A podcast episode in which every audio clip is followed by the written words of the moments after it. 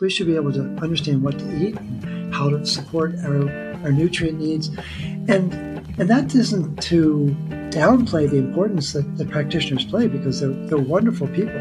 But I think a lot of our problems should be self corrected.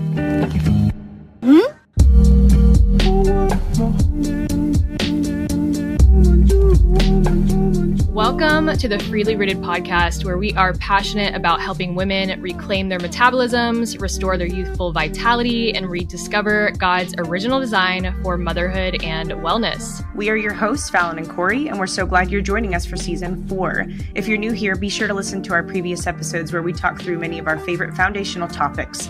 Now grab your favorite nourishing drink and join us as we continue discussing simple, attainable, and life changing approaches to wellness.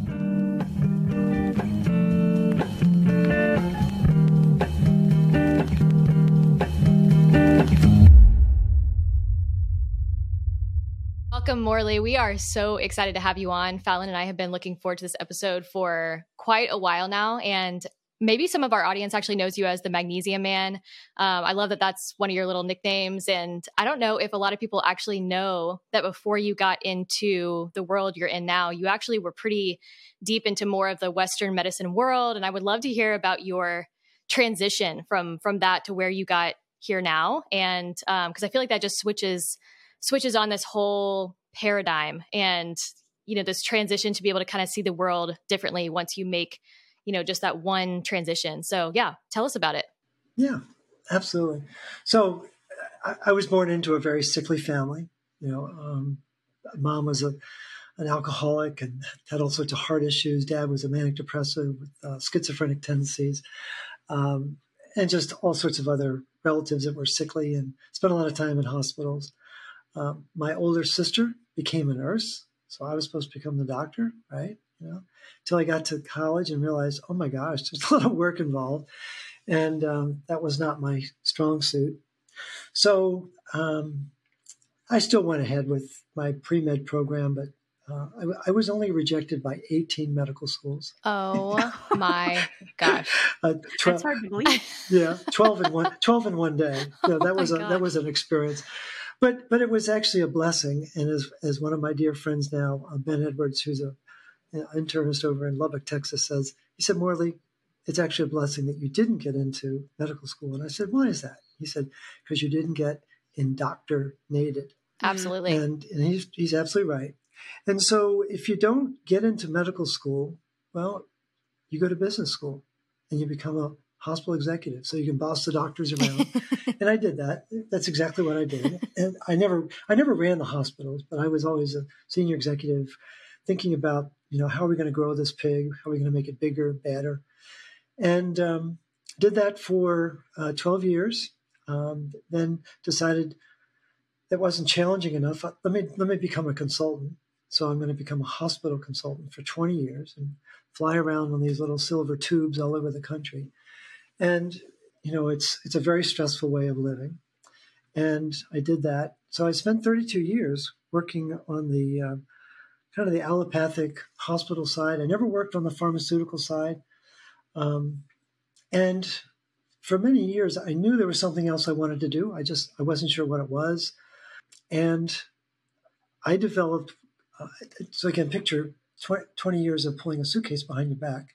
You know that has a, a, decided effect on your body's physiology.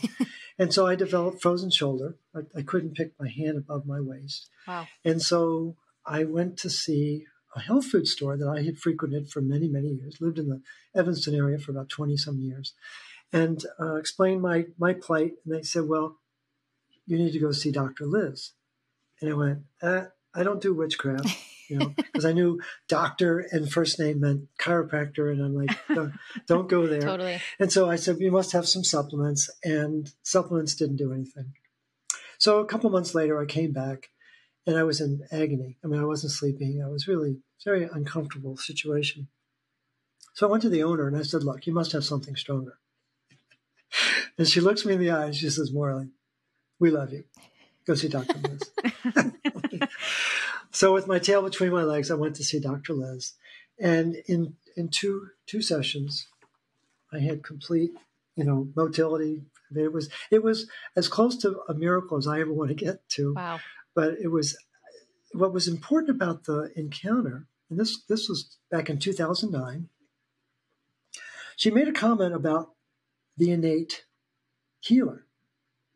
Well, I'd, I worked in healthcare for 32 years. I'd never heard that phrase before. Like, and I didn't say anything to her at the time, but I thought to myself, well, if there's an innate healer, why do we have millions of doctors around the world? It made no sense to me. So I quietly decided I was going to discover who the innate healer is. And that's basically the quest I've been on for the last now almost 15 years is who is this innate healer? Long story short, folks, it's bioavailable copper. And we'll talk more about that. But there really is uh, an incredible mechanism of recovery and energy production and immune system regulation that has been very artfully suppressed. And it's in the literature. You, you just have to really dig for mm-hmm. it. But it's been a just an amazing journey of discovery to see how all of these uh, different pieces of the puzzle fit together. And when you know what hit a couple years ago, I thought, well, that's the end of this whole concept. When in fact, it's become the springboard for a greater demand, greater awareness, greater desire. And it's it's absolutely been a fascinating exploration and journey. I, I would never have, have, imagined, you know, in a couple months, I'm going to be 70 years old. Wow. And I I have more energy now than I did when I was in my 50s. And I'm excited to get up every day and say, you know, where we where are we headed today? I never know where the universe is going to take me. And it's just been a, an amazing process of discovery. So so cool that that's my story and I'm sticking to it. Thank you so much for sharing that. I um hopped on the call a bit later than Corey, you and, and Morley did. So I didn't get a chance to, you know, fully fawn over this call and appreciate you being here. I won't yeah. make us dive into this topic, but I, I did have to throw in uh, something you probably don't remember, Morley. My um, dear friend Meg Langston is someone that I'm working with currently, and she was on a phone mm-hmm. call with you one night when she was uh, looking at my full Monty and so, in a roundabout oh. way, you oh. interpreted my full Monty, and I'm so grateful for that. okay. And it sounds All like right. uh, Meg, you know, had the same thought press. She's she's wonderful, but I just had to throw Amazing. that in that I'm so grateful for your insight on on my full Monty. So maybe we can come back to that testing in a bit. Um, but I would love to keep talking about you know the, sort of the lack that we find in mainstream medicine and it, it, we know that you know you have put just such an importance on the education of minerals and so we'd love to hear what mm-hmm. inspired your own research in the world of minerals um, especially honing in on magnesium, iron, and copper. And if you have a bit too, I would love to hear how you prefer to prioritize those because I know personally, whenever I bring up the the subject of copper in particular, everyone says, "Well, how can I supplement that?" And I'm like, "Well, let's step back." so I'd love to hear, yeah. you know, your presentation of, you know, how you got into this research, and then, you know, how you prefer to provide your own body with those uh, nutrients. Yeah. Well, there, there really is a divine hand. There's no, there's no question. I mean, how did I happen upon Dr. Liz? You know, she's now my wife, and, and it's just been Aww. an amazing, amazing journey. And she she had a very switched on uh, clientele, and and one of her uh, clients was a, a, clinical psychologist. And as I got into the research, she said, "You know, I, I can't help but think you need to share what you're learning." I said, "Okay, that's a great idea." I said, what, what, I said, "What would you recommend?" She said, "Well, I think you should use paradoxical intention." I went, huh? What are you talking about? she said, reverse psychology. and so I, I, I went, oh, that's a great idea. And so I developed, I'm just looking to see if I can find it. Um, I, my very first book is just this little tiny, it's called Let's Get Fat. It's a 10 step plan on how to get fat. And then I have a, a an article on um, Let's Break Bones. You know, and, and the signature so article was, yeah, it was, it was a 10 step plan on let's make a heart attack. Don't don't wait for a heart attack. Come on, let's go on offense and let's make it happen. and so seven seven of the ten steps though came from the American Heart Association. Wow. Wow. And I used their research against them. And and what was really funny is uh, I, I, put together this article and let's make a heart attack and given it to a couple of people to review and a, a very high profile physician said this is really good. I said great. I appreciate you saying that. And then this this other person said, you know, she read it. She was another practitioner. She said, she said, well, I can't help but think that step number eight isn't more important than you realize. Well, step number eight was eliminate magnesium from your diet. Mm. And uh, so I thought, yeah, maybe you're right. So I just started digging a little bit. And bingo bongo, I'm reading Carolyn Dean's The Magnesium Miracle. And it was reading like a murder mystery. Wow. Because, you know, I've spent 32 years working in hospitals. Everyone's horizontal. Everyone, well, everyone's magnesium deficient. And so when you when you learn some of the basics, then you're convinced that if all anyone needs is more magnesium and, and they'll come back, right? And that's wrong. and so what some practitioners said, Morley, if it were that simple, we would have figured it out. Mm-hmm. And I, and in my my arrogance and my my youth, I thought, well, you don't understand it the way I do. And I was wrong, and they were right. And it's more complicated, but it's not a whole lot more complicated.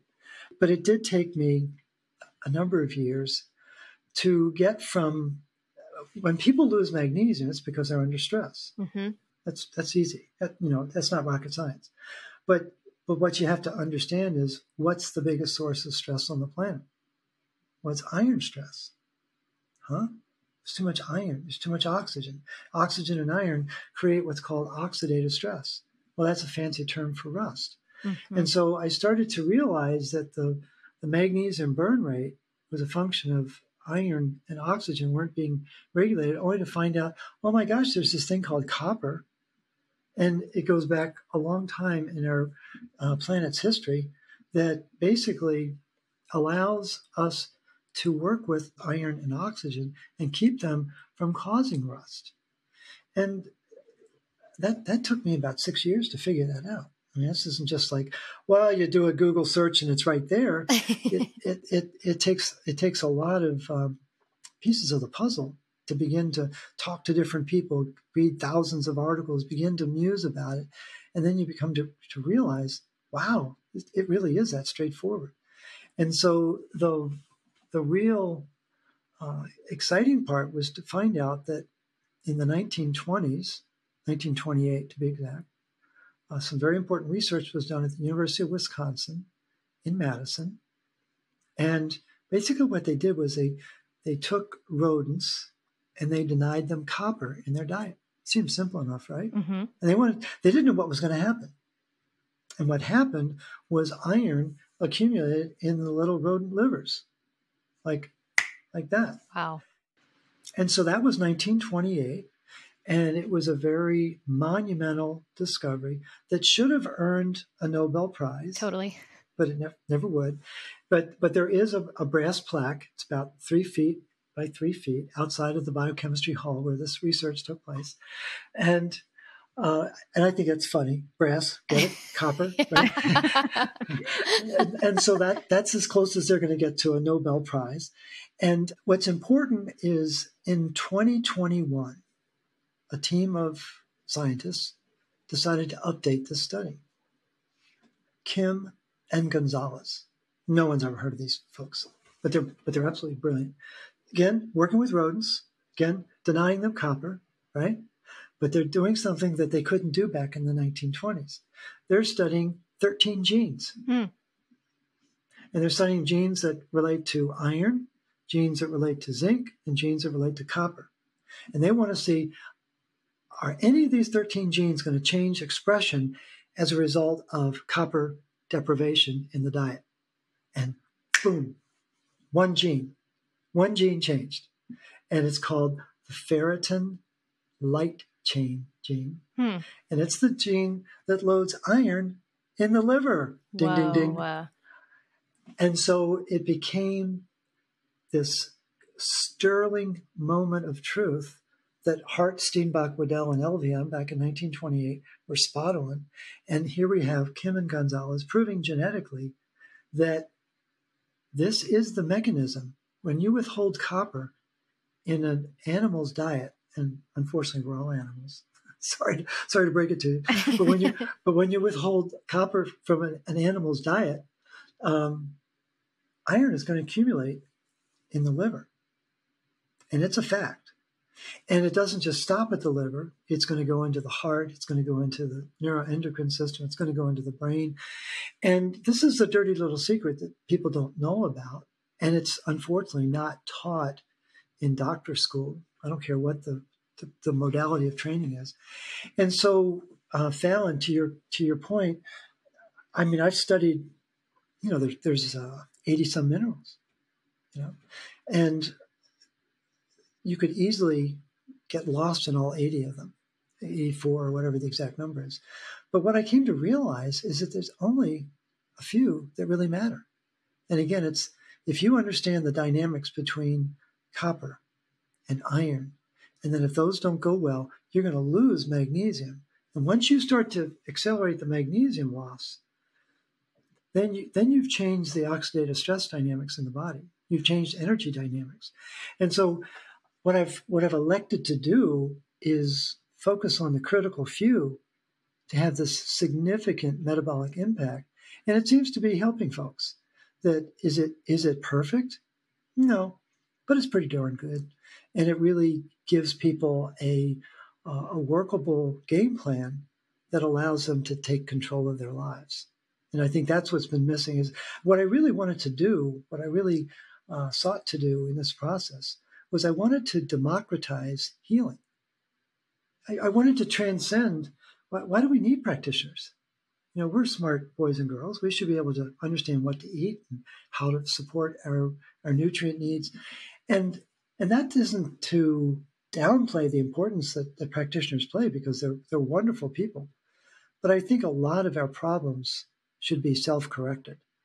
And and again, if we can manage our stress, if we can manage our diet, if we can manage our, our magnesium burn rate, uh, I think we can go a long way to, to helping each other get through our, our lives.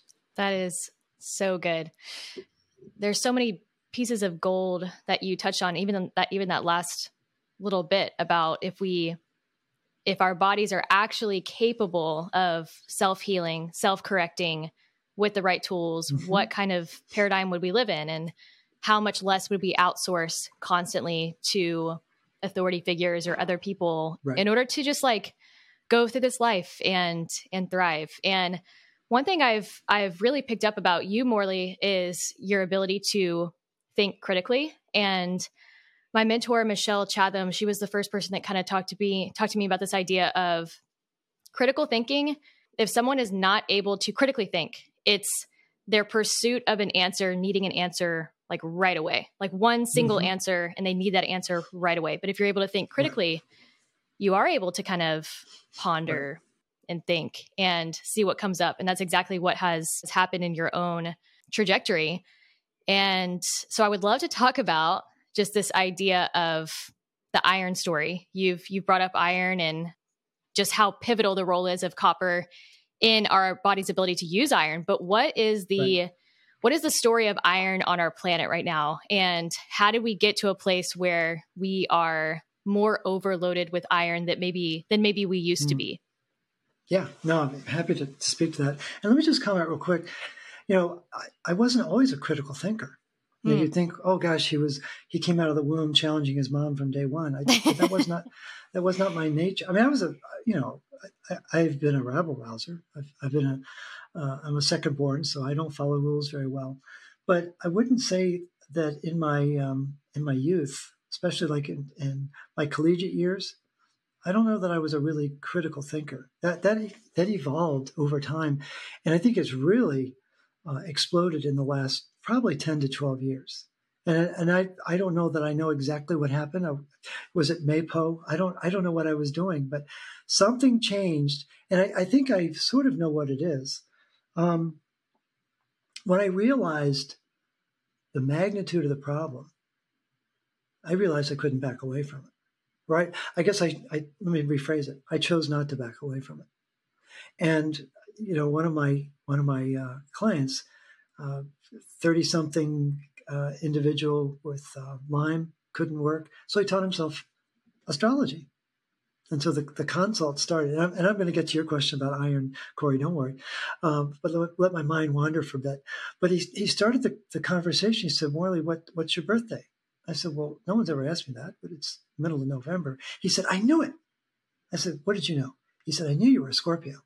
I said, Well, how, how did you know I was a Scorpio? He said, he said, only a Scorpio would dig, dig, dig the way you have. He said, but only a true Scorpio would take on the entire medical establishment and not back down. And that's basically what I've done. And that really gets to your question, Corey, about this iron issue.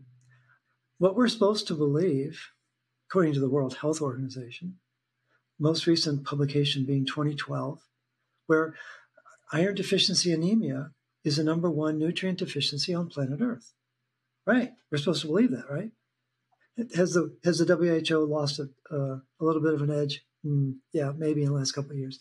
But but the thing is, uh, it's a very well recognized nutrient deficiency, iron deficiency, and the meme that runs medicine and nutrition is you're anemic and you're copper toxic, right? We know we've heard that. We've, we've it's so embedded in our psyche we don't even don't even question it. Totally. I questioned it mm-hmm. because um, what's the number one element on planet Earth? It's called iron. Thirty-four percent of the Earth's composition is iron. That's a lot of that's a lot of iron, folks. Totally. and and prior to uh, 2020, I would have argued that humans were the most evolved species. Now I'm not so sure, but but for for us to accept that iron deficiency anemia is legit, it means that the most evolved species on the planet has lost the ability to metabolize the number one element on the planet. That doesn't make any sense at all. And so I, I began to, at the at the very macro level, began to question that. Then, um, as I got into the research, I, and I can't tell you exactly. Well, I actually I do know what happened. I, I was a real student of stress because I was focusing on magnesium loss.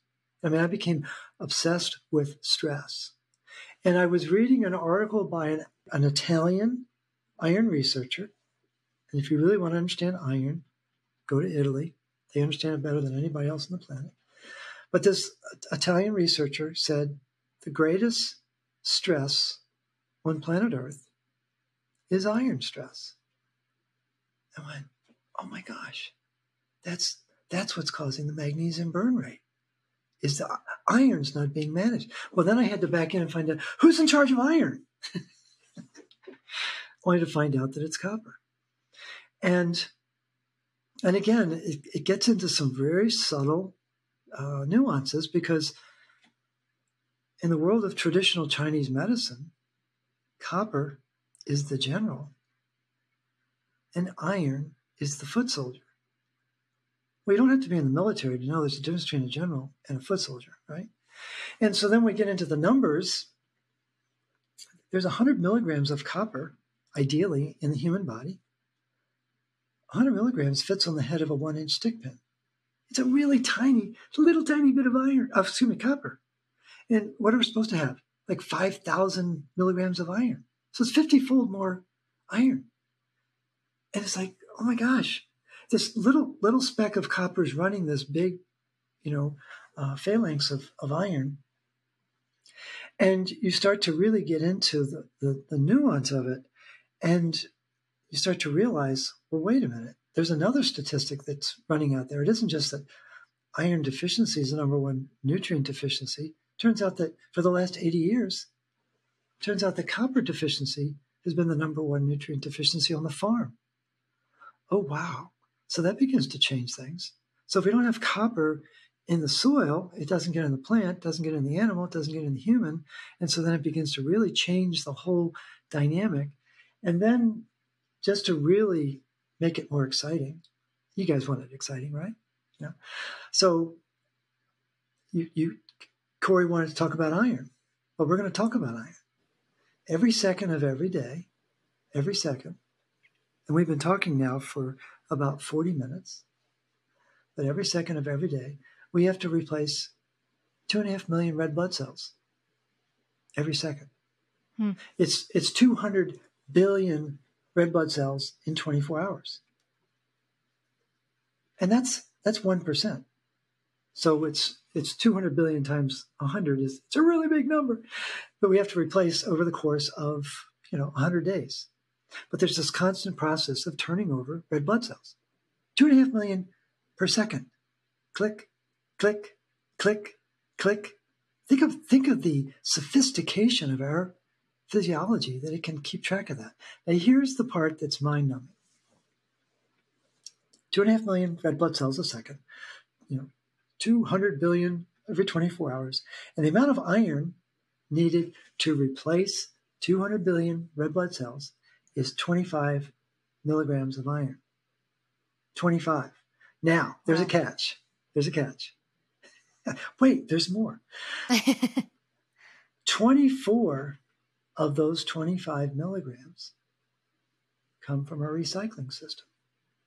And the formal name is called the reticuloendothelial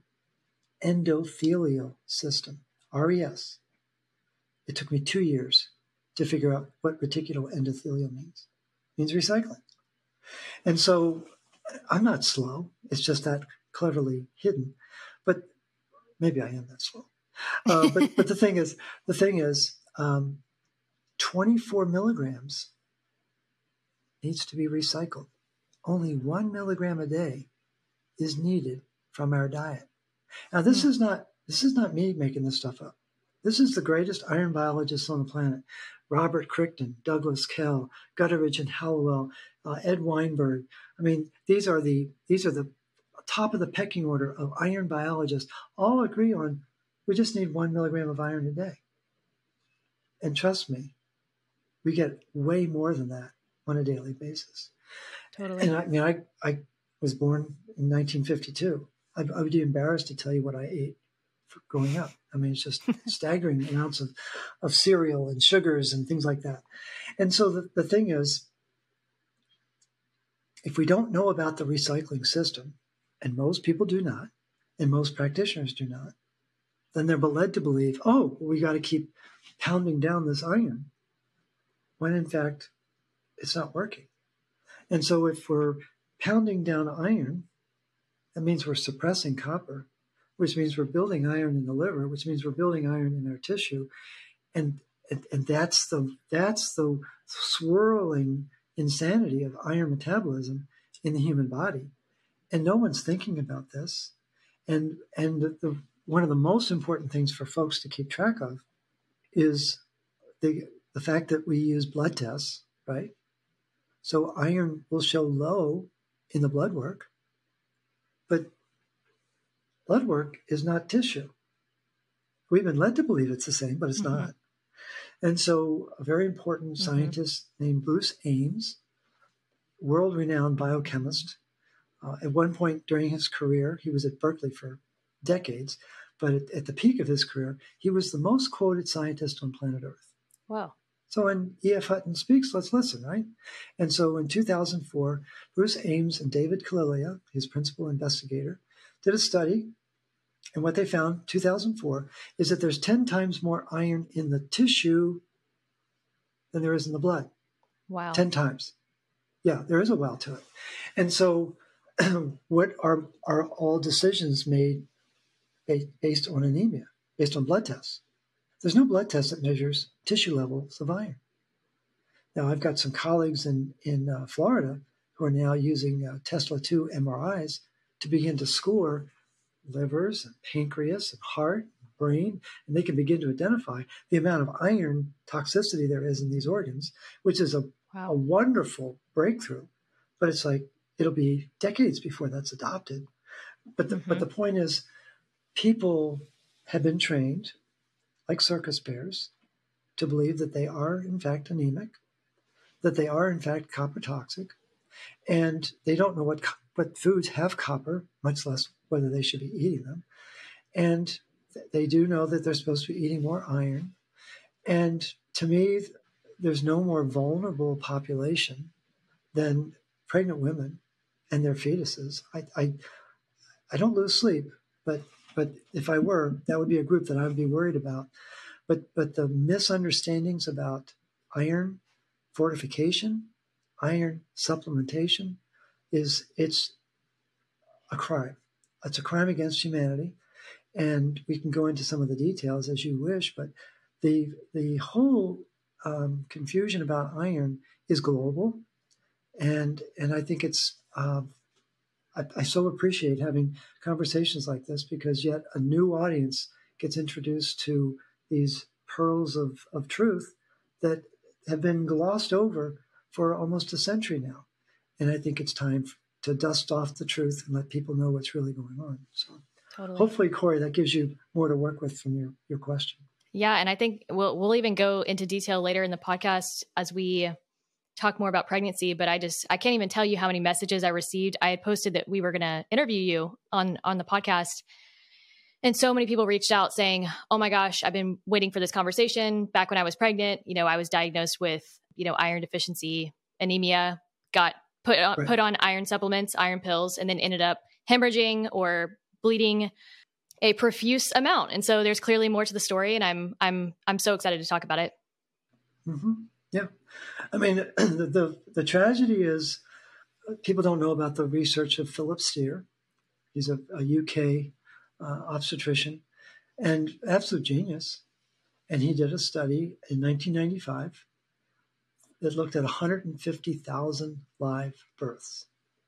I would have been impressed if he'd done 1,500. yeah. 100, 150,000 live births. Wow. And what he wanted to correlate was what is the hemoglobin level of the mom upon delivery of the child correlated with APGAR scores, healthy weight babies. They wanted to see what's the sweet spot. A really basic question to ask. And, and in the world of iron biology, a, a, a woman who's not pregnant, her hemoglobin should be around 12 and a half to 13 and a half. That's considered normal. When a woman gets pregnant, the first half of the pregnancy, not a lot changes. It's going to stay in the probably in the low low 12s. But then as the pregnancy progresses, Mother Nature has a plan. I mean, she really does. I, mean, she, I think Mother Nature is pretty smart. and it's called hemodilution is the term that was coined back in the, the 1920s. But basically, what happens is the hemoglobin level drops in the mom's body. Where is it going? It's going over to the baby. Mm-hmm. It's it's not complicated. and so, what what what did Dr. Steer discover? He discovered that the healthiest babies were born to moms whose hemoglobin was between 8.5 and 9.5. Now, that's considered heretical in the conventional era because if, when it gets below 12, birthing practitioners get nervous. When it gets below 10, they become unglued. Mm-hmm. And they're very quick to advise their clients to not just take supplements.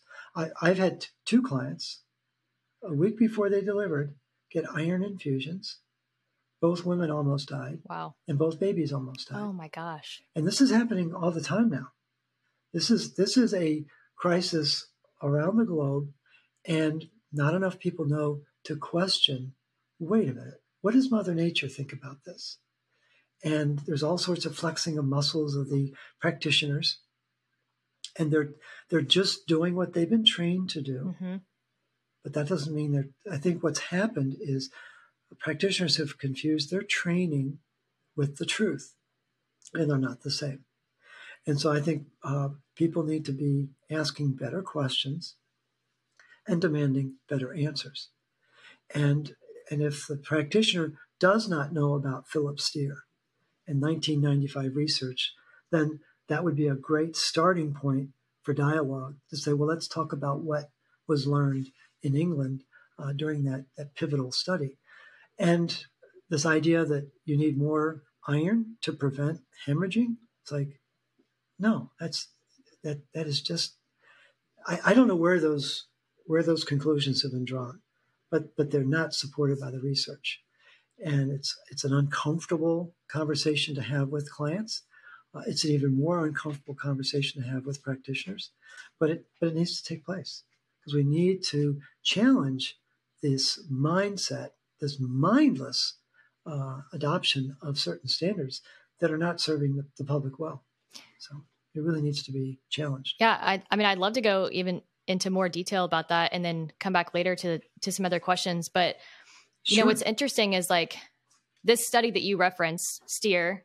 Um, well, we'll link that in the show notes too. But it's so interesting because I've I've sent that resource to quite a few people, and the typical response, and I'm sure you hear this all the time, and this is where it comes down to like what what are we really doing during pregnancy with who we are outsourcing our power to because a lot of a lot of moms feel so anxious and uncomfortable about talking to their midwife about this mm-hmm. and even just showing them the study that they're like i'm just going to maybe just take the iron supplements you know it's almost mm-hmm. more uncomfortable to challenge right. someone who's holistic and a lot of our audience are home birthing and mm-hmm. uh, kind right. of like midwifery care kind of women and there's also a ton of a ton of people who listen to our podcast who are more in the obstetric uh, i guess i don't even know the word what the word you guys get, get what i'm saying but you would think like okay maybe it would be better talking to a midwife than maybe your ob about you know this information and people would feel a little less threatened but you mm-hmm. morley you know more than anybody probably how there's still kind of a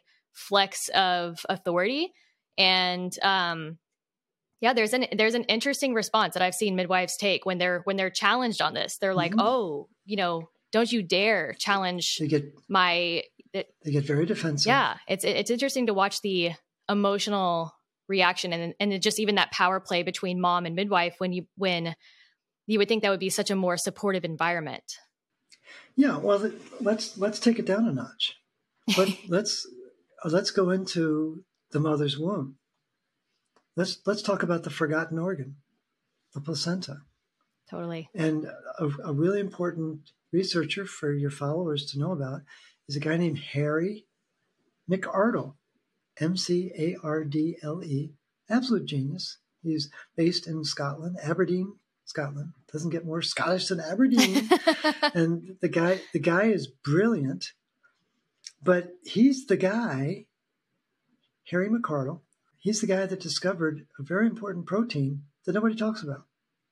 And so, people who may have may have heard me talk before have certainly heard me talk about ceruloplasmin. You know, it's, it's it's a very important protein. It's a it's a beast of a of a protein. Plays many different functions in our body.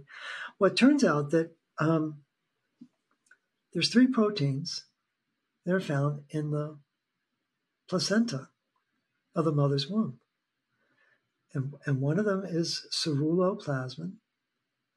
Another one is called hephaestin, like like Hephaestus from the you know the uh, iron lore, hephaestin and there's a third one called Zyklopin.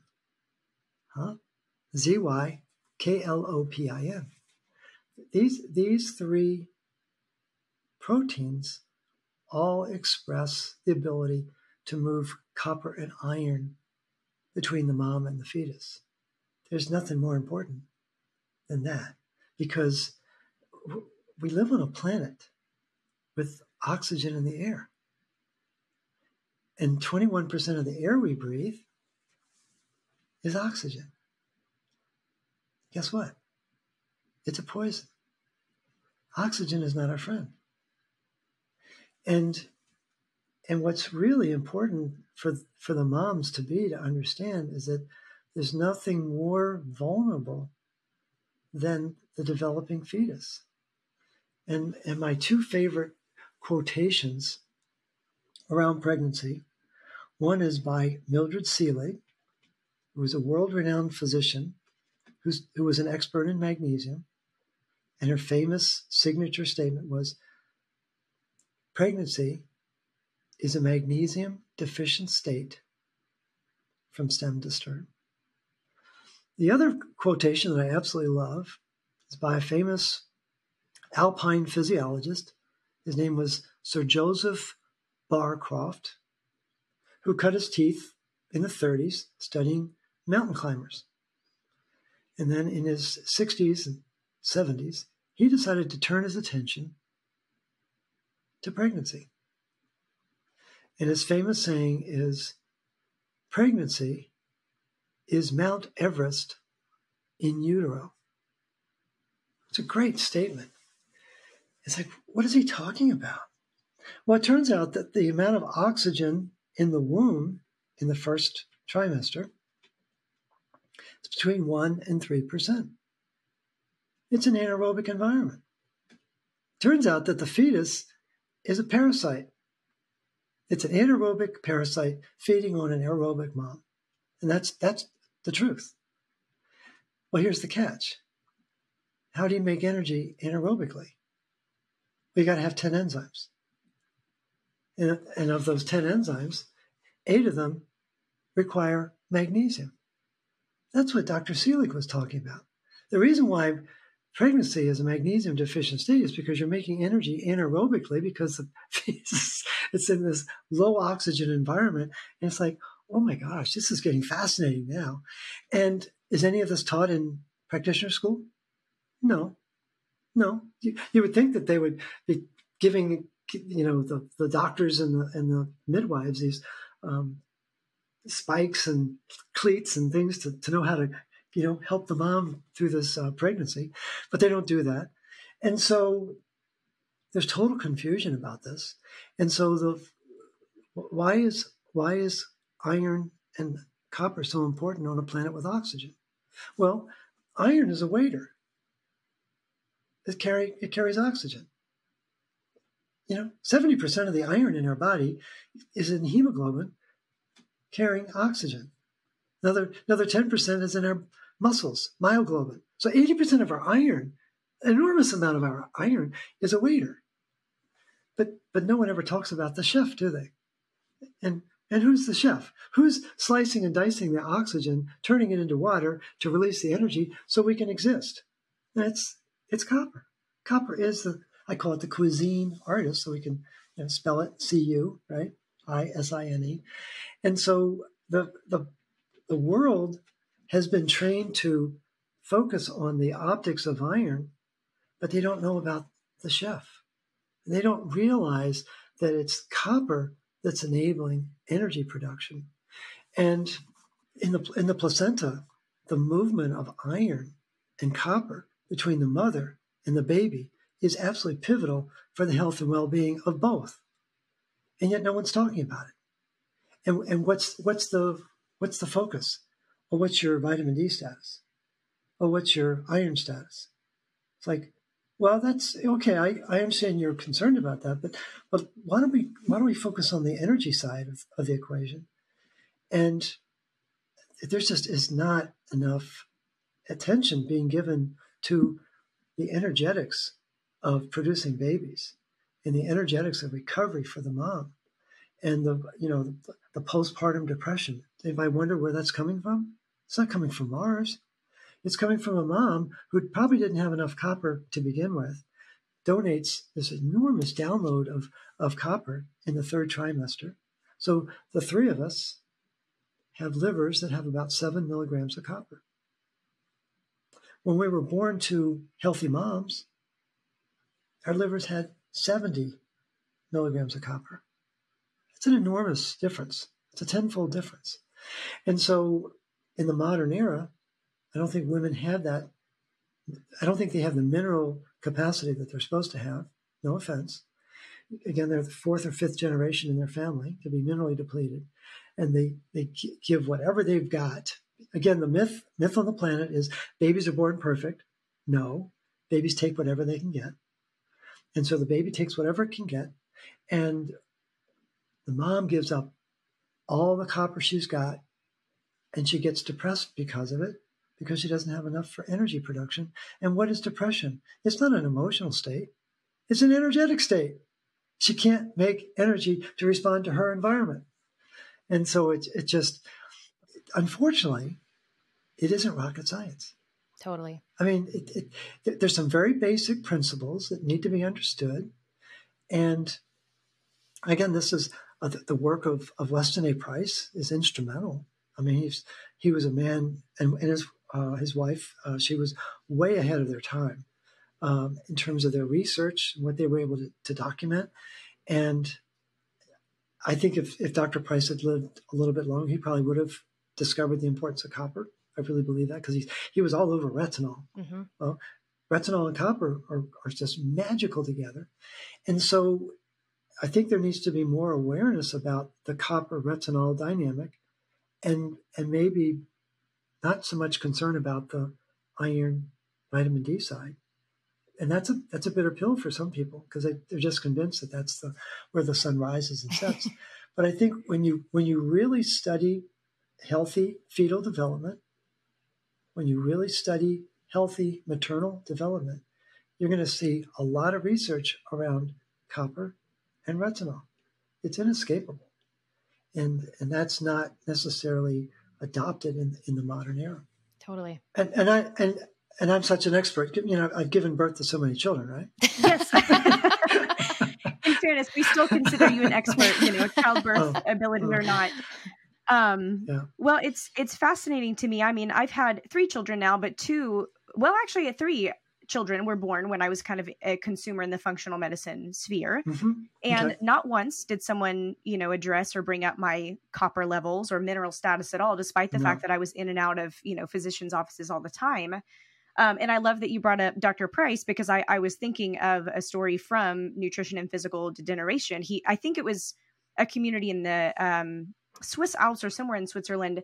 Their mm-hmm. nutrients in their dairy uh, yes. were just astronomically higher than uh, you know what we would see today.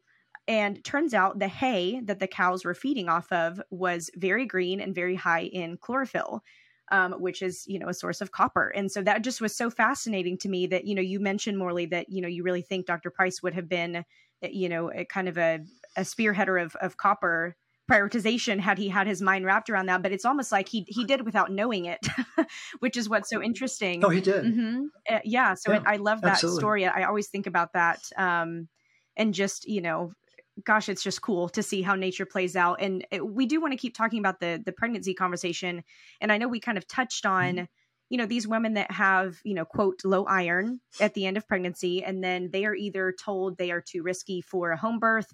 Or they're encouraged by a provider mm-hmm. to, you know, take right. XYZ steps. Right. And I'd love to hear, you know, how would you encourage women that are in that scenario that, you know, really want to um, stand up for themselves and, you know, for their preferences, you know, especially when it comes to home birth and isolation, you know, how do you encourage a woman to advocate for herself, regardless of her birthing location? You know, how do pregnant women you know, just take on the confidence to sometimes help educate their caregivers right. and stand by, you know, what they foresee as a healthy, safe birth? No, it's, it's a wonderful question. And it, and it takes a certain amount of resolve to, to stand up to authority, you know, I, I, but I think what's important for people to realize is that there is compelling research to challenge the status quo just because the, the, midwife says it or just because the obstetrician says it doesn't mean it's an absolute uh, lock. It just means that's an opinion. That's what they were taught. One, one of our friends is um, they're, they're, Amish and they were having their ninth child, and they're, they're just a lovely couple. And um, most recent baby was what you would call an RCP baby. You know, they've been following the, the, the uh, philosophy of the, of the root cause protocol and and what the dad was sharing with me was he said this this uh, number nine was completely different. He said it was like he had butter all over his body. He'd never seen that before. And again, that was from the mom was really uh, taking the, the cod liver oil and being very careful about it. And and at one point, the the dad asked the the midwife, "Well, aren't aren't you gonna aren't you gonna bathe the baby?" because it's covered with this butter, you know. And the and the midwife, who apparently was pretty switched on, she said, um, "You know, you probably didn't need my help producing this baby, did you?" He said, "No." She says, "You probably don't need my help then getting him ready for his life." And he was like, he said, "You mean we're going to leave him alone?" She said, "Yeah, let's leave him alone." And he was so ecstatic because that's not that's not the rigor in in the necessarily in the Amish community. But I but I think to your point about uh, what is it that, that women need to do, I, I think what's really missing is I don't think there's enough communication with our parents and grandparents to find out what what was the standard of care, what what did we do. Uh, I think within our certainly within the last 75 years, uh, having a baby is becoming a it's a medical event it's not. It's it's called natural. It's it's a very natural process. It's been taking place on the planet for a long time. Are there complications that can take place? Of course there are, but but this idea that we need to be in a sterile setting and and um, Dr. Liz and I have, have enjoyed the Netflix series called The Midwife, and it's it's a fascinating and I'm sure you're familiar with it, but um, it it, it starts in the mid 50s and where we got to was like early 60s, mid mid mid 60s. The progression and how um, midwifery changed in that decade is striking, where they went from just showing up in their, their uniforms and I just need a, a bucket of hot water and things like that. And now they're they're showing up in their gowns and they're you know they've got all this stuff and it's a very sterile environment. Now they're in an institution. That's all. That's all within a ten year period. And so I think we need to really question: Is that necessary? And I think there really needs to be a wholesale. I, I think the, the the birthing community, of which I'm sure you all are actively a part of, needs to begin to really challenge some of these assumptions that have been made about well, what you know, to your point, Fallon, what, why doesn't anyone measure my copper status? What, why doesn't? When was the last time someone measured your magnesium status when you were pregnant? It, again, if it's a magnesium deficient state from stem to stern, would be a good thing to know what's the magnesium RBC as soon as we find out the woman's pregnant, all the way to the delivery. That'd be a good. That'd be a really good thing to know. And, and what do we do? Oh, we wait for the mom to go into preeclampsia, and then we come riding in with our white horse, hoping to to give it an IV and and save the day. Seriously, do do people really believe that that's the way to do this? And and what is preeclampsia anyway? It's oxidative stress on steroids. Well, why is the oxidative stress building? Because, or maybe because oxygen is not being managed right. Maybe because serotonin is building inside the mother's womb. Why isn't serotonin being turned off? Because there's not enough bioavailable copper. And, da, da, da, da, da, da. And, and again, and these basic principles apparently are not being taught in practitioner school. And I, I think that's unfortunate. And, and we're left with these types of, of switched on conversations. But people need to know that if they challenge the status quo, they're not going to die. It's a little uncomfortable. It, it is a little uncomfortable. But you stand your ground. You say, well, why don't you show me the research that, that backs up your position? I'd, I'd just like to see it. I'd like to read it. I'd like to understand it. And if the practitioner gets defensive, well, that's a real chink in the armor. Because if they if they are really well trained and confident, they should be happy to share their their information. I mean, don't you think? I mean, because we're we're I think what, what's happened though is we now know, you know, two years into the, psychodrama of the world, we know that there's more to the story. Now we know to ask more questions. And I can't think of a better question to ask than at the point of producing a baby. What, what's the right diet? What's the right nutrient focus? What are the right priorities? What, what kind of testing should we really be doing? You know, maybe this copper thing is important. What I'd love to know what my ceruloplasmin is, doctor. Could you tell me? And it just, I think it would be really good for people to know that. And again, it's not to be a, a provocateur. I'm just, I'm sharing basic research. And, and when you find out that people like Harry McArdle have been talking about this for 30 years, it's like, wow, where, where does that knowledge go? And, and I think that the women and their and their um, partners who are having these families, I think they want to be empowered. I think they want to know what, what what's the waterfront of knowledge that I need to know.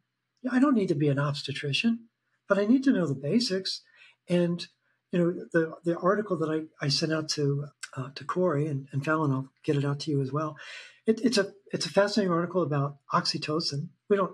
I'm not going to talk about it, but it's like it's like oh my gosh, Oxy, oxytocin. Oh, maybe it has something to do with this oxygen thing. It has everything to do with the oxygen thing, especially inside the womb. And it's like, I didn't know that. And it, it was just this amazing article that began to introduce the delicacy of oxygen becoming water to produce energy, to support the, the, the birthing process. And, and it's like, we we don't need to turn everyone into um, obstetrical physiologists, but I think we need to turn the, the, the parents into mineralists who understand that there is a dynamic here, that there is an, an energy process that needs to be supported, that there, there may be more to the story than just vitamin D and iron. And, and to feel comfortable and confident. To, let's have it. If we can't even have dialogue about it, then there's something wrong. What, what's the what's the other side of the story? Why why can't we talk about this retinol copper thing? Why can't we talk about magnesium? And I think it's important for people to feel at ease with um, trying to better understand more of the dynamic, because at, at the end of the day, who doesn't want a healthy baby? Who doesn't want a healthy recovery? Who doesn't want to, you know, get back to sleep and and start producing breast milk? And and what and what is what's the bulk of the breast milk? It's retinol. That, that's really what breast milk is. Mm. And so the baby gets this enormous download of copper in the third trimester, big bolus, 70 milligrams. That's a lot of that's a lot of copper, folks. What's the other download? Retinol from mom in the in the breast milk. I mean, it's it's we don't talk about it in those terms. But that retinol and that copper form the backbone of the infant's uh, immune system for the first two years of life. Well, that's beautiful. Wow. And it's and I think there's a, a certain grace that we should all understand those dynamics so that um, it's not to minimize the involvement of the practitioners, it's to to support them with your own understanding of what's going on and to to um, enhance their understanding of what's what's taking place. I, I think that's a very reasonable uh, approach to take to this miracle called life.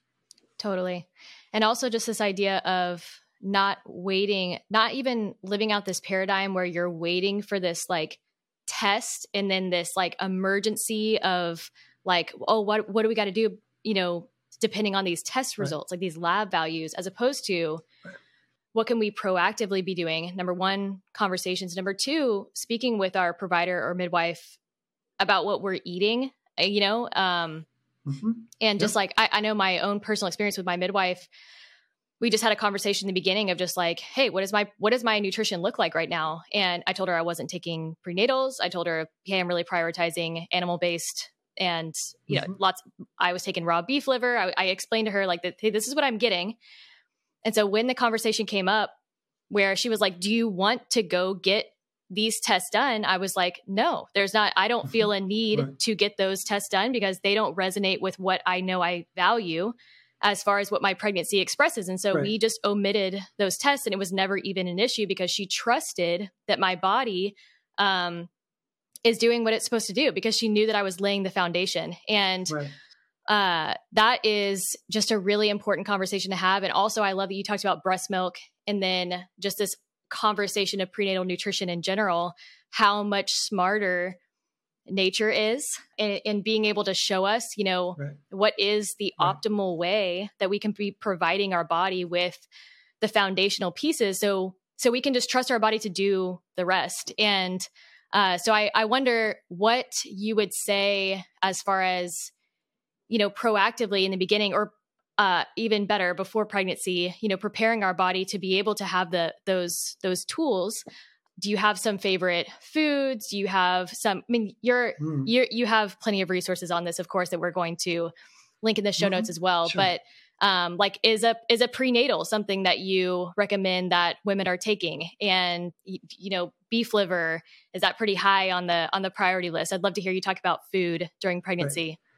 Yeah no again i, think the uh, the tenets of the um, weston A. Price community are are very solid um, and so uh, I think that, again, in the, the research that Dr. Price did, they were able to identify the, the lengths that these communities went to to prepare their young adults for uh, having children. Again, it's nutrient dense foods. So I think that's very, very important to the to the process. Um, the the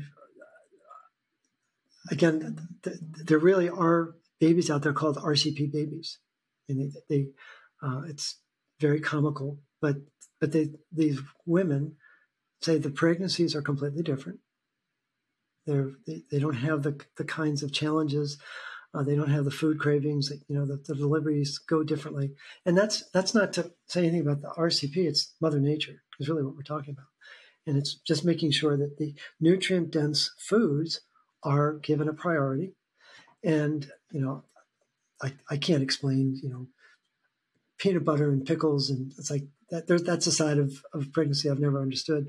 But, but again, um, the mom does need real solid nutrition in order to provide the nutrients for the, for the uh, offspring.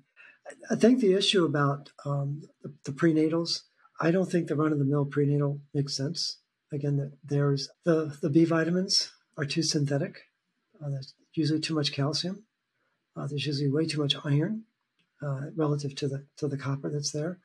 Uh, the, the, calcium to magnesium ratio is, is usually off. Uh, I think it's um, I think it's North American and Spice.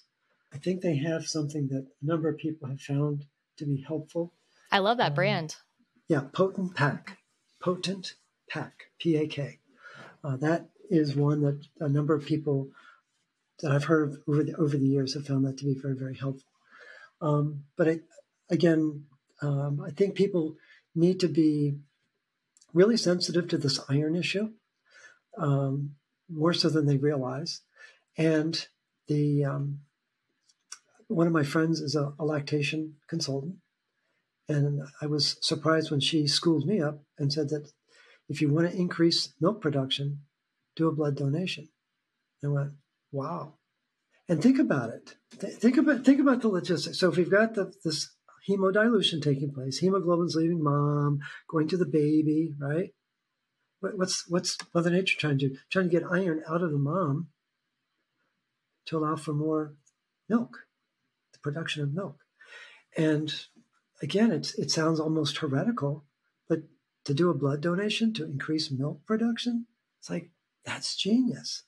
And so it, what's what's really interesting is there's a, a, fundamental decision that needs to be made inside our, our body every day.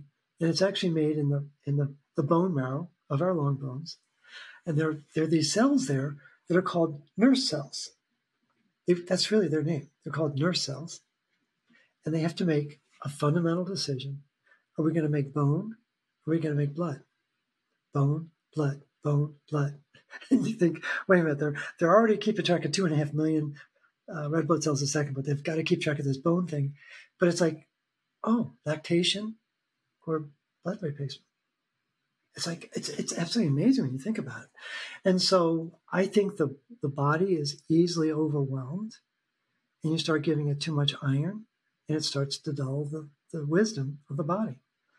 So, uh, what's important for the listeners to understand is that they've heard people have heard the term, "Oh, you're iron," or excuse me, you're copper toxic, and that's based on a blood test. Well, it turns out that that one percent of the copper in our body is in our blood. One percent. Where's forty-seven percent? Forty-seven percent of the copper in the human body is in the bone marrow, hanging out with the nerve cells. Another twenty-seven percent is with the muscles. So seventy-four percent of our copper is bone and muscle trying to figure out what to do and no one's talking about that.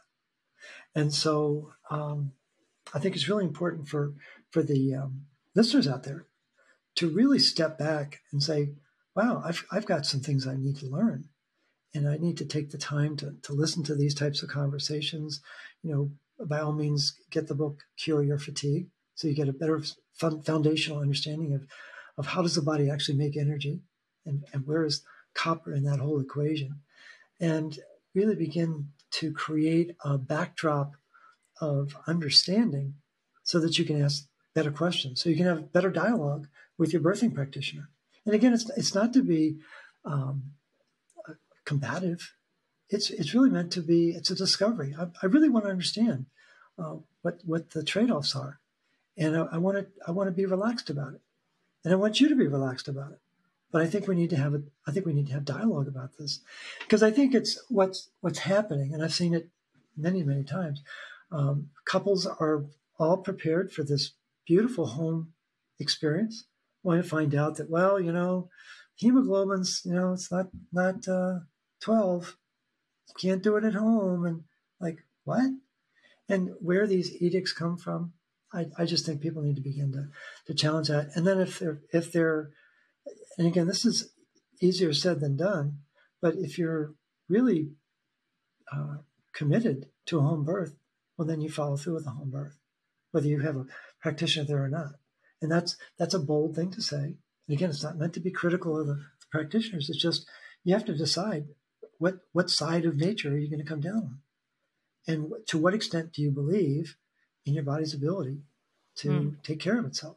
And I think that's where there's a lot of vulnerability now, as people are so mm-hmm. doubtful about their natural ability to stay in homeostasis. It's like, well, it's actually pretty straightforward once you understand um, an ancestral diet, once you understand what minerals do, once you understand what fat does in the diet, it, it gets a lot easier. But again, we, have got to work our way through those um, transitions. Mm-hmm. I was just going to share, share like a uh, not personal story of what happened to me, but my friend, who I'll keep anonymous, was going through this situation uh, a few months ago where her um, iron on a on a lab test, in in my opinion, as far as what we can see, was kind of reflecting normal physiology. And the midwife, of course, um, had her standards that she wanted to answer to, or maybe had to answer to, and so my friend actually got on the phone with uh, with Morley himself, and mm-hmm. he was just incredibly encouraging to her, and just really it really came down to him asking her, "Do you trust your body?" As maybe one of the top priority questions to ask yourself, which is so funny because that's not typically a question you're asking yourself when it's all heightened and your amygdala is firing and there's all these exactly. rules and things and um and when you asked her that, it was just really it was really impactful and what she ended up doing was they I guess ended up terminating the the care with that with that midwife or vice versa, mm. and she ended up having her her mm. home birth home birth, and it was perfect and beautiful, oh, wow. and baby was so healthy, and yeah, she just went back and asked herself like, have I been nourishing and taking care of myself during this pregnancy, and do I know that my body is mm-hmm. going to do what it was created right. and innately designed to do, and she de- she decided to take that leap towards trust and that was so impactful for me to watch as as a friend of mine mm-hmm. and I I just so appreciate that you right. got on the phone with her and just kind of put the power back yeah. in her hands is what you did. You didn't even you didn't even say, "Well, I'm uh, this is what I would do." Like you literally mm-hmm. you literally put the power back in her hands so she could make an informed decision on her own. Really right. cool. And I, and I really think that's what what everyone needs to do is face that same decision.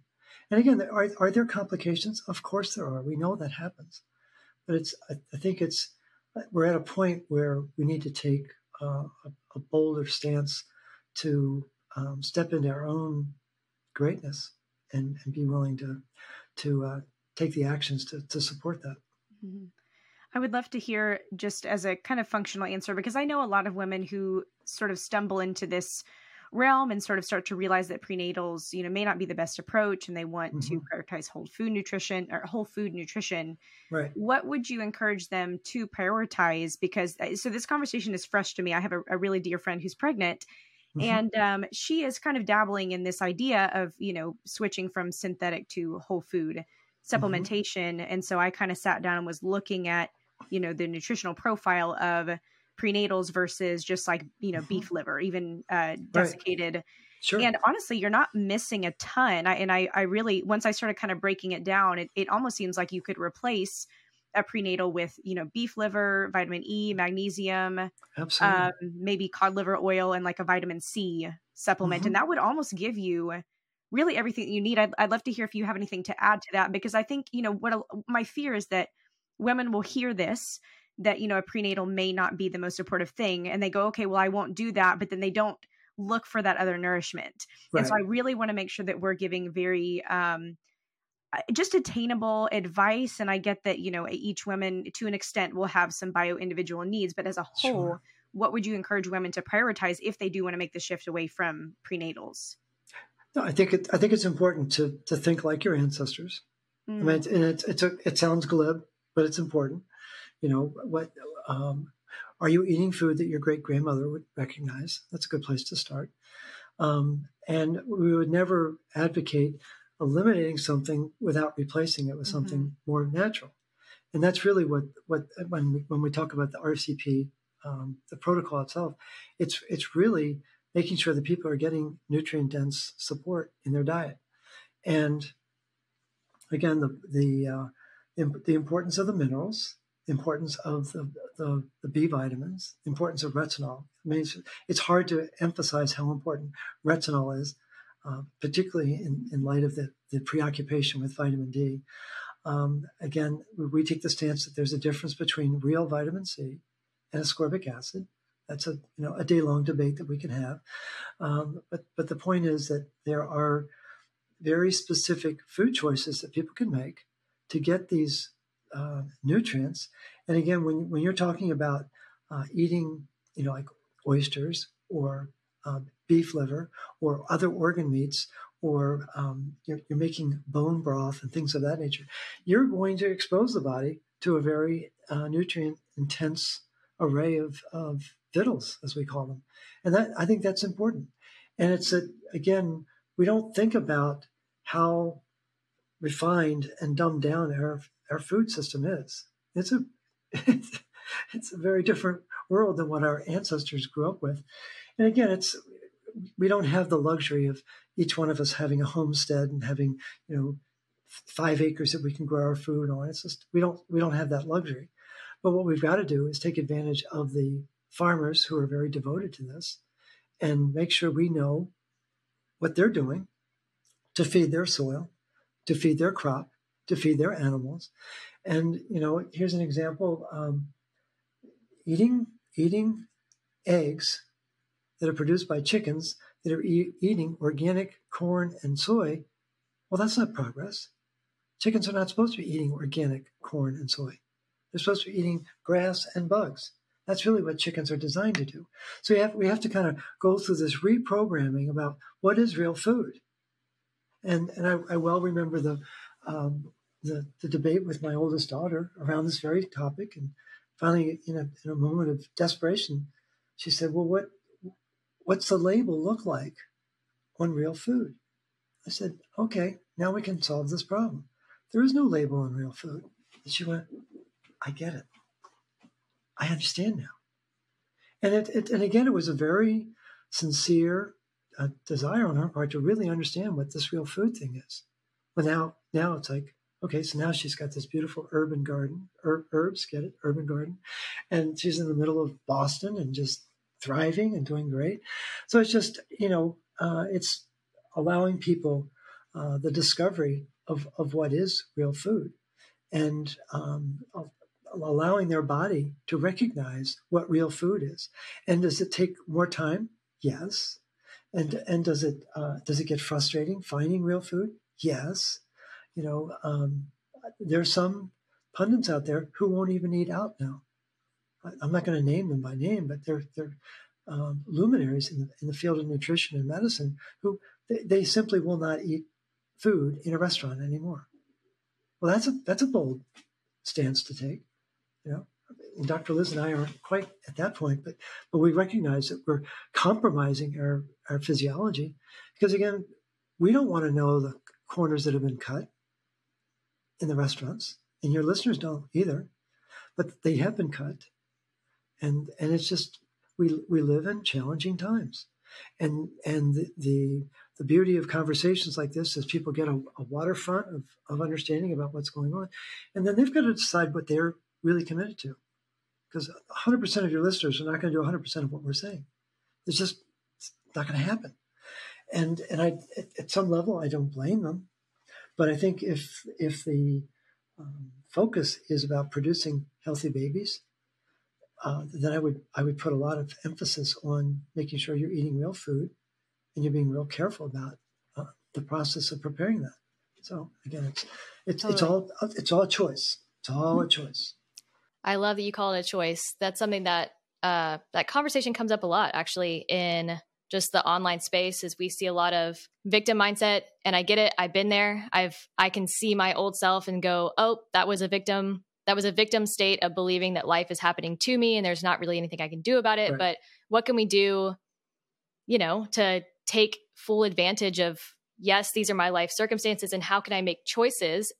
Life is a right. series of choices where I can right. support my body best and provide a create and curate a and nurture a healthier generation. And that brings me to the conversation of babies, you know, being born and then growing up life outside of the womb, one of our most common questions was why we are also seeing this kind of epidemic of, you know, anemic babies. And i i wonder if that is also just you know mom not being able to have a, enough copper in her diet and then just being is that just kind of history mm-hmm. repeating itself basically? If if we really wanted to geek out we could we could take one of uh, dr McArdle's diagrams and just show people just in the placenta the activity of the ceruloplasmin hephaestin and zyklopen and it's like uh, three different subway systems wow. that are needed to manage the movement of these metals. And what we don't really know, because I don't think the testing is there, is it, what, what's important for the for the listeners to understand that um, when we're when we're working with copper enzymes, there's something called level, and there's something called activity. So think of level as like someone's height. You know, I'm, I'm six feet tall. That's my level. But but you can't tell by looking at me how intelligent I am. Right? And the and the thing is, in a lot of the testing that's done in, in the world of copper metabolism, all the optics are on height and not about IQ. And what we don't know is what is the IQ of ceruloplasmin, the IQ of hephaestin, the IQ of zyklopen, and not just the mom, but the baby. It's a big deal. Call me crazy. I think it's maybe one of the most important series of, of enzyme functions to understand if we're really seeking to optimize the production of healthy babies. I'd like to know how iron and copper is being regulated by those three enzymes, just because they're of paramount importance. And if if we're now facing a crisis with with uh, children being born who are deemed anemic, what that tells me is that they're copper deficient. They didn't get the download. They didn't get the, they didn't get the download from mom. Maybe because she didn't have it. I don't I don't know. Or is it because there's so much iron in her system from the prenatals that she's been taking that that's affecting? And, and these are uncomfortable questions to be asking.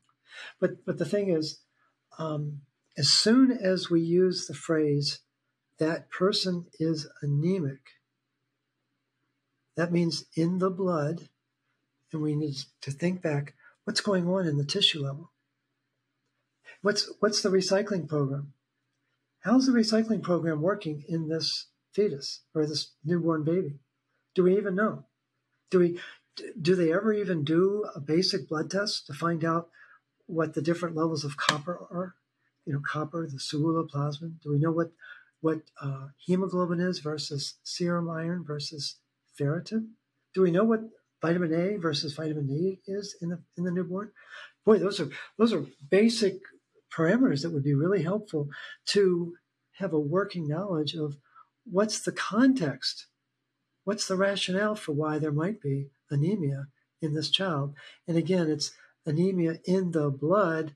Let's pull back and say, could there in fact be an overload in the tissue? And that's what I would argue is that that's probably what the crisis is, is that the child is in fact overloaded with iron. And my, my working hypothesis around autism is that the, the child is full, their liver is full of iron. There's not enough copper there, not, not adequate levels of copper. The child gets uh, exposed to a shot, which has a lot of chemicals in it. A liver full of iron can't clear the, the chemicals. And then you've got oxidative stress.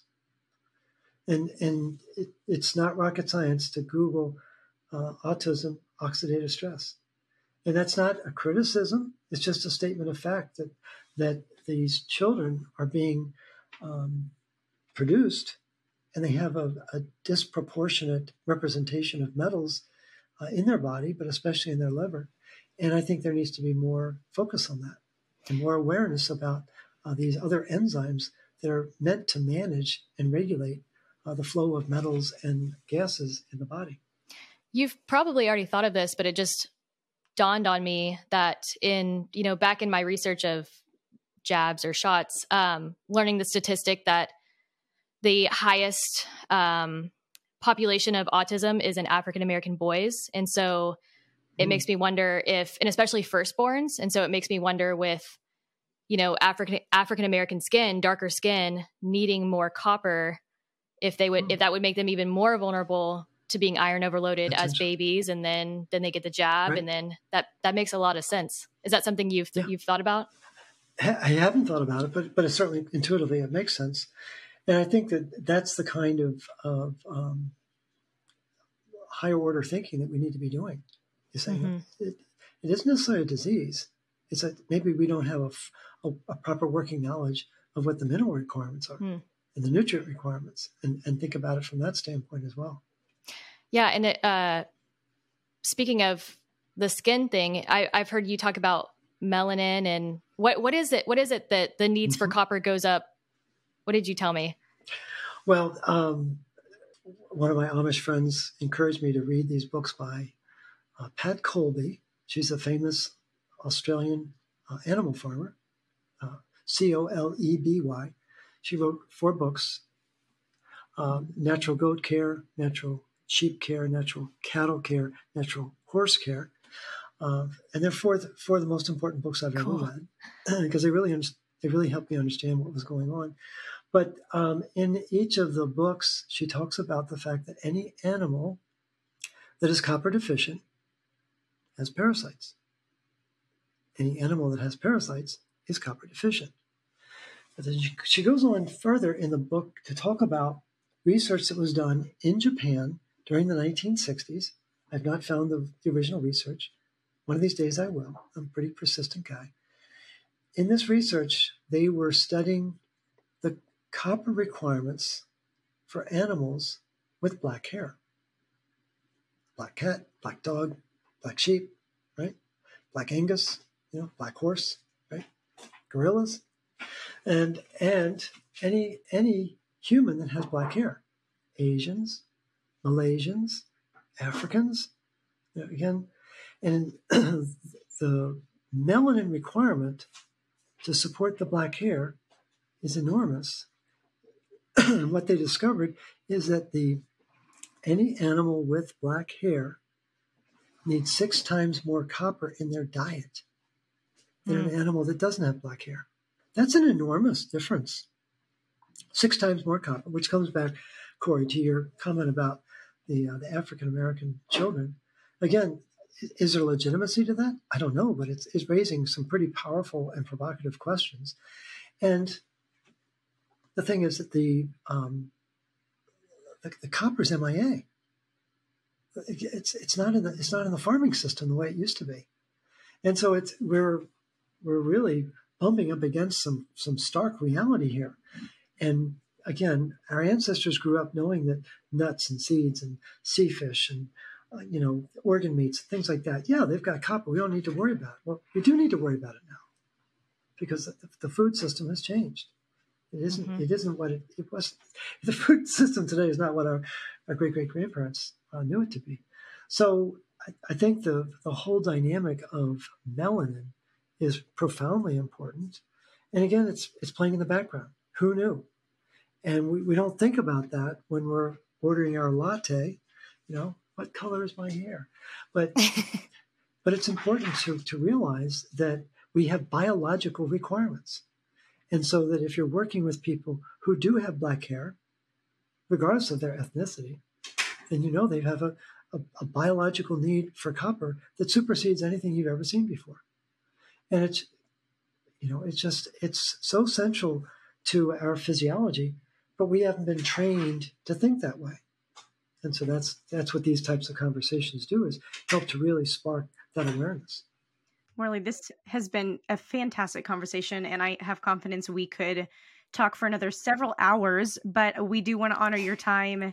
Um, and we just so appreciate you just sharing your wisdom with us. Uh, for those listening, you may have heard us reference RCP or root cause protocol. Um, please go look that up. Morley created this protocol, and um, I'm actually currently dabbling it in it a bit after getting my full Monty back. And I mean, goodness, I can't say enough good things um, and in truth, a lot of you listeners are probably doing about half of the protocol without even knowing it because the principles are very much um, relevant to you know what Corey and I um, teach and talk about you know in her course and uh, my resources. But Morley, we just want to thank you so much for coming on. We will absolutely link um, all of your you know books um, uh, the protocol. I mean goodness there's so many things that we need to share with our audience that you have just created and brought to the space. So we just want to thank you so much for sharing your time your wisdom with us. Um, and we're just so honored to have had you on today. So we appreciate that.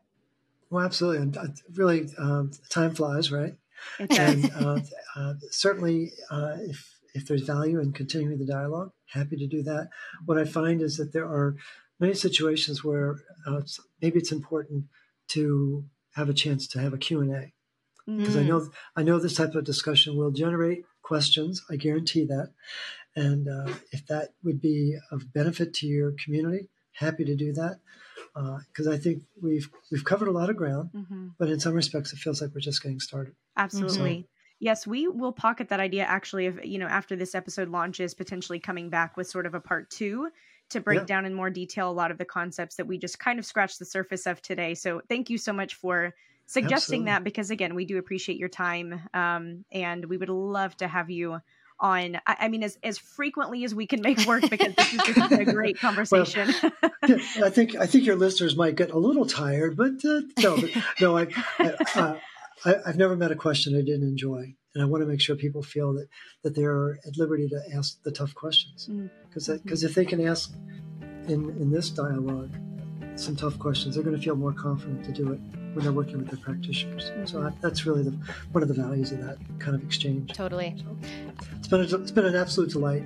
and uh, you guys are very easy to chat with. I appreciate Thank that you. very much, and. Um, hopefully this will have been of benefit to your community. Absolutely. Thank you so much for coming on, and we will see you guys in the next episode.